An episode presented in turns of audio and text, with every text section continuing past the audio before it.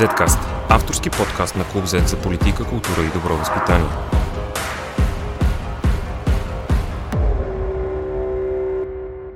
Здравейте, аз съм Борислав Кръстев, а вие слушате 68 епизод на Zcast. Тази седмица наш гост е економически репортер на Клуб Z Йордан Бързаков, който се занимава с любимата си тема – бюджета. Здрасти, Дани. Здравей, Боbo. Тази седмица, т.е. всъщност днес, влиза на първо четене новия бюджет за 2022 година. Уж не очакваме много големи промени от него, защото ще бъде актуализиран отново средата на годината. Така ли е? Така е. Всъщност, днес, буквално след а, час, след като ние записваме този брой на подкаста, бюджета трябва да влезе на водещата си бюджетна комисия. И това, което трябва да знаем за него, с две думи, е, че той не предлага никакви реформи. Реформи, евентуално, ще видим в средата на юли, когато е планирана актуализацията. Това не съм сигурен, че се е случило до момента. Още преди да го приемем да знаем, че ще имаме актуализация, но това се случва поради решението на управляващата коалиция да прави разчети, анализи и да търси подробности за всички отделни сектори, за всички отделни министерства и чак когато те са готови, това се очаква да стане в края на юни, да влезе на актуализация бюджета и тогава евентуално да бъдат прокарани някакви реформи. Накратко, този бюджет е меко казано изненадващ, за някой дори шокиращ. Изключително раздути разходи, много пари смята да похарчи държавата през тази година и повечето от тях за сега не знаем къде ще отидат. Всъщност, една от тезите на Продължаваме промяната, конкретно, беше, че те ще се опитват да гонят с десни методи леви цели. Не съм сигурен дали ги... Дали предавам този прекрасен цитат точно. Да, израза на Сен Василев след това и на Кирил Петков беше, че с десни мерки ще гонят леви цели. Да. Трябва да отбележим, че в този бюджет не виждаме десни мерки. Леви цели със сигурност се преследват, но не и десни мерки. Ако трябва да бъдем откровени, има две неща, които могат да бъдат сложени в десния спектър. Това е най-накрая отмяната на данъка върху лихвите върху депозитите и данък уикенд, които са една такава странна измислица на едно от първите правителства на Борисов. Не носят никакви пари в, в хазната, така че беше време за тяхното отпадане.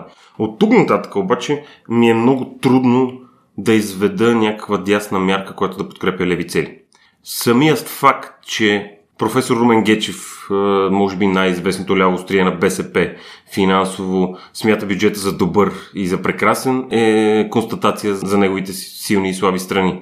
Е, аз лично, както следа бюджет, все още не съм видял Румен Гечев да, да, да, да хареса бюджет, така че това му е за първи път. След критиците на този бюджет основно се вървеше тезата, че това е силно повлиян от левицата бюджет. И някои го наричаха дори бюджета на Корнелия Нинова. Мислиш, че това е акуратно или е малко проваличено? Ами, аз не мога да знам до каква степен е повлиян от левицата. При всички положения там има нейни жалони партийни от много години, сам които са вече втъкани в бюджета. По-скоро това, което мен ме притеснява е, че изглежда самият Асен Василев и негови екип имат също такива по-скоро социални наклонности. Не, че е лошо, разбира се, да имаме да, да се опитаме да подкрепим по някакъв начин социалната система, но това не бива да става през трупане на дефицити и през генериране на нови дългове. Всъщност това, което е важно и което искам да подчертая, е, че Закон за държавния бюджет е може би най-важният закон, който Народното събрание приема, защото той определя всички, буквално всички политики, които държавата смята да проведе не само през тази година, а и в следващите няколко, тъй като бюджет се внася заедно с на съответната му средносрочна бюджетна рамка. В този смисъл виждаме едни, едни движения на, на, на, на управляващата коалиция, които в никакъв случай не могат да бъдат приравнени към някои от техните първоначални заявки. Например, обещанието на Сен Василев и на Кирил Петков, че няма да увеличават данъчната тежест. Това е факт. Данъците се запазват такива, каквито са в момента. В същото време обаче Асен Василев успява да, да прокара, очевидно поне до момента, своята идея за увеличаване на максималния, за прага на максималния осигурителен доход, което е фактическо увеличаване на осигурителната тежест, която в България и без това е тежка. Сред най-тежките в Европа. Мисля. Да, идеята, че ние имаме ниски данъци е малко заблуждаваща, защото ние може да имаме ниски преки данъци, но осигурителната тежест може да стигне до 30%, което са много, много пари за едно население като българското. Мислиш ли, че тогава в някакъв смисъл оправдано, оправдана тази актуализация, която предстои, че това в момента е един бюджет, който в някаква степен е копия на предишния, от друга страна се харчат много повече пари, а след един внимателен преглед на какво се случва във всичките министерства, те ще имат един бюджет, който да е по-акуратен. И от тази гледна точка актуализацията има смисъл. Не, смятам, че стане точно обратното. Смятам, че след актуализацията ето тогава вече силата на БСП ще, ще си проличи и смятам, че дефицитите и разходите ще бъдат напомпани още повече. Всъщност, ако говорим за числа, бюджетът, който финансовото министерство предлага в момента залага дефицит от 4,1% за 2022 година. Асен Василев казва, че всъщност това е дефицит заедно с антикризисните мерки. Ако махнем тях, би трябвало той да падне около 2,5%, което е горе-долу добър вариант за, за такава година, т.е. ние се вписваме в критериите от Мастрихт. Само, че в крайна сметка е доста глупаво да изваждаме COVID мерките при положение, че така не, че ние ще ги изхарчим тия пари. Освен това, държавата смята да набере 7,3 милиарда лева нов дълг. Ако 3 милиарда от тях са сравнително лесно обясними, защото идват падежи по стари плащания за близо 3 милиарда лева, то другите 4,3 милиарда са леко странни, защото държавата се къпе в пари. Това трябва да е ясно на всички. Повишената събираемост и инфлационните процеси пълнят хазната с пари. Фискалния резерв в момента, доколкото си спомняме, е около 10,5 милиарда лева, т.е. пълене. Економиката се възстановява добре. В повечето бизнеси работят адекватно. Особено след когато почнат да, да идват компенсациите за високите сметки за ток, би трябвало да нямаме особено тежки проблеми на пазара и в стопанския живот. Това означаваше, че в една такава година би трябвало да гоним нисък или никакъв дефицит. Вместо това ние го опълваме Вместо това ние го опълваме доколкото можем и не се вижда в близко време някаква, някакъв опит за сериозна консолидация, т.е. за свиване на дефицита и влизане в нормално русло, т.е. на балансиран бюджет, защото това е нормалното както всяко едно семейство гледа да излезе в най-добрия случай на нулата, така би трябвало да прави държавата. Добре, мислиш ли, че това е, а, че всички тези процеси в момента се водят от Сем Василя в частност? Или има влияние все пак и на коалиционни партньори? Или влиянието на коалиционните партньори наистина ще си проличи по-ясно чак на актуализацията? Защото ние имаме една много шантава коалиция от гледна точка на финансови и економически политики. Имаме една партия, която твърди, че е дясна, но имаме съмнение от години. Говоря за демократична България, т.е. знаем, че има много хора с леви симпатии в нея, в което няма нищо лошо, просто не се връзва с претенциите. Имаме откровено лява партия, която по други теми не е лява, но по економическа политика поне е. Да, доста странно. Социално консервативно настроена е тази. Тя е уникално нещо в Европа.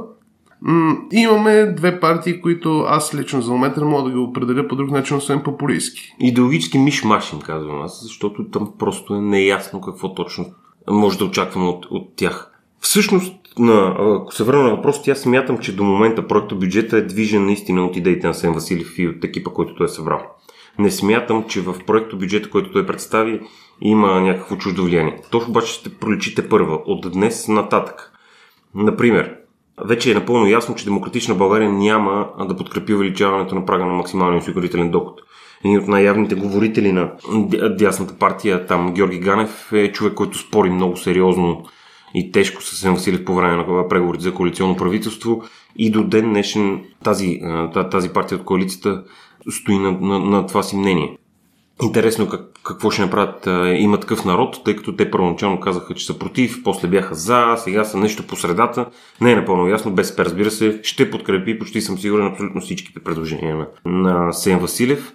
Така че те първо предстои да видим къде точно ще бъдат идеологическите сблъсъци вътре в, в самата коалиция. Но е важно да подчертаем нещо друго. Аз не очаквам торпилиране на бюджета на Сен Василев. В никакъв случай. Смятам, че въпреки споровете по няколко отделни пара, ще успеят да се разберат и ще успее този първи бюджет да мине сравнително безпрепятствено през комисии и през Народното събрание.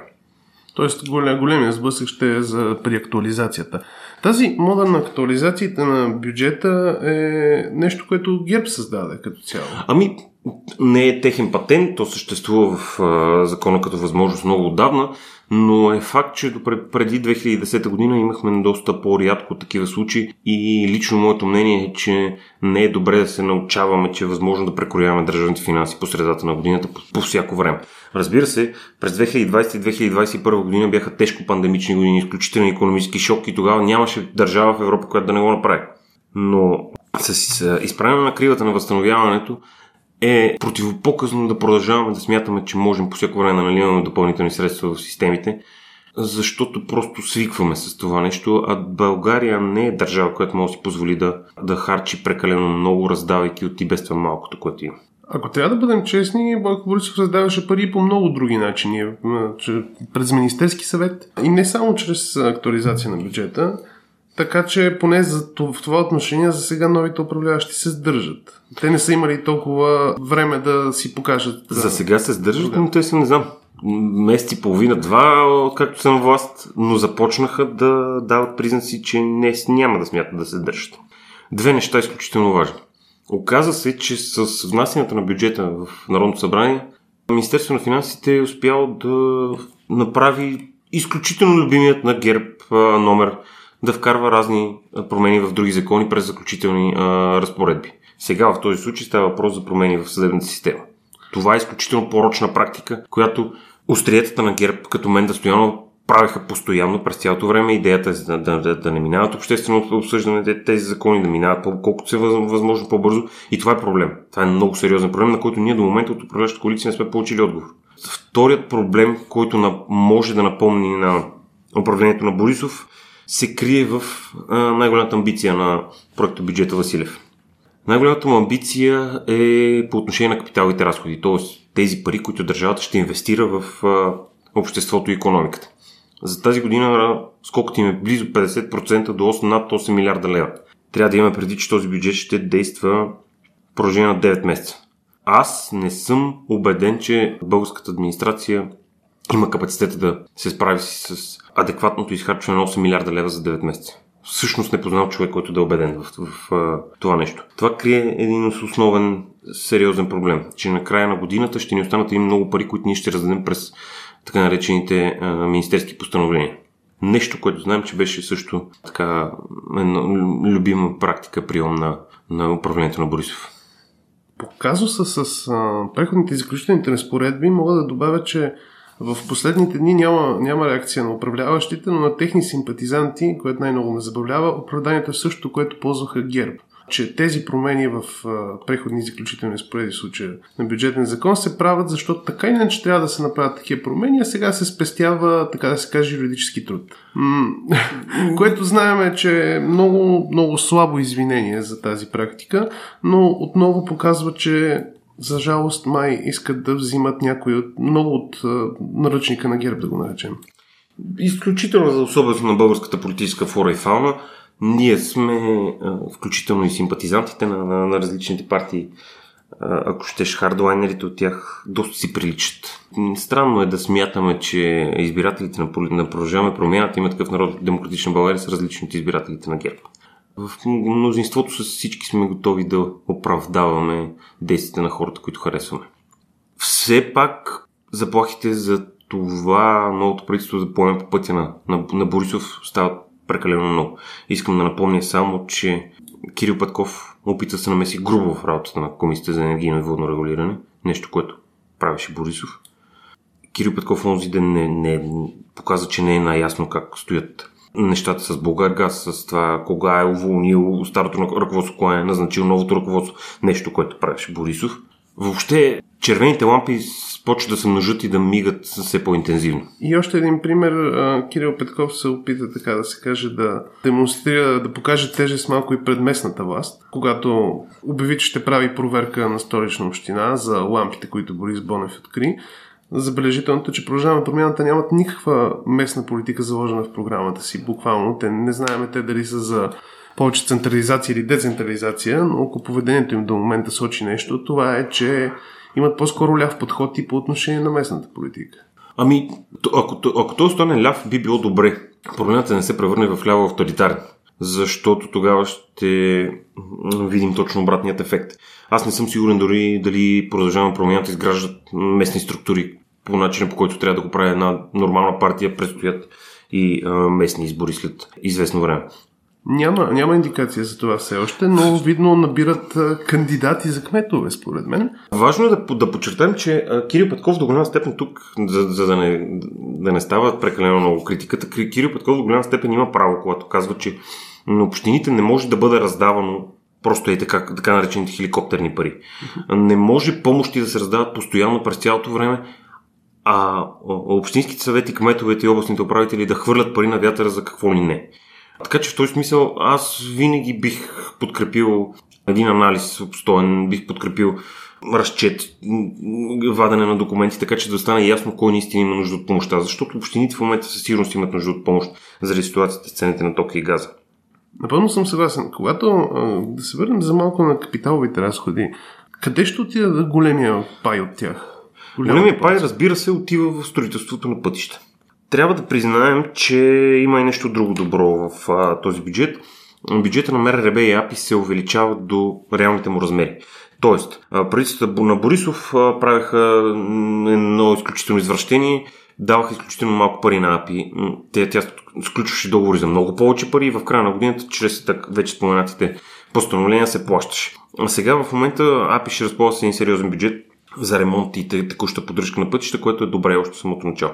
Знаете, че вице-премьера Гроздан Краджов обяви една вече доста как да кажем, амбициозна програма за ремонт на пътища, близо 3000 км само за една година ремонт и това са около 3 милиарда лева, включително 164 км магистрали сред тях. Министра на транспорта има изключително амбициозни виждания за реформа в БДЖ. Буквално при няколко дни каза, че иска да бъде по-чист, по-бърз и пристигаш на време, което е абсолютно доказателство за нивото на БДЖ, щом си говорим през 2021 година за такива работи. Аз лично не съм убеден, че държавата се налага да налива пари в една система, която никога, повтарям, никога през цялото съществуване на 130 години не е излизала на печалба. Смятам, че трябва да се върви към концесиониране на, на, на такива активи, включително и на магистрали, но да кажем, че това е нашето такава по-дясно мнение. Концесионирането на БДЖ мисля, че е тема, която ще се окаже твърде непопулярна. Дори някой в управляващата коалиция да има подобни амбиции. Да кажем, че популистската жилка в тях ще ги спре. Аз нямам никакъв съмнение с това. Когато ти казвам, че според мен би бил по-добрия вариант, го казвам в разговор между, между мен и теб не очаквам дори да се повдигне темата за сериозен разговор, за сериозен дебат. Не смятам, че БСП директно би излязъл от коалицията, ако следва своите идеологически постулати. От друга страна не виждам подобни твърдения и от дясната част на коалицията. Вече за продължаваме промяната има такъв народ. Няма няма причина да, да смятаме, че биха тръгнали в едната или другата посока. Добре, ако да кажем, че една, един завой в дясно би изкарал БСП от коалицията, това означава ли, че ако прекалят с завоя в ляво, например при актуализацията през юли месец, това може да изкара Демократична България от коалицията? Ще ти отговоря така. Много се надявам, че преди рязък завой на ляво Демократична България ще има съзнанието и смелостта да излезе от коалицията не защото ме интересува бъдещето на партията толкова много, колкото ме интересува бъдещето на страната.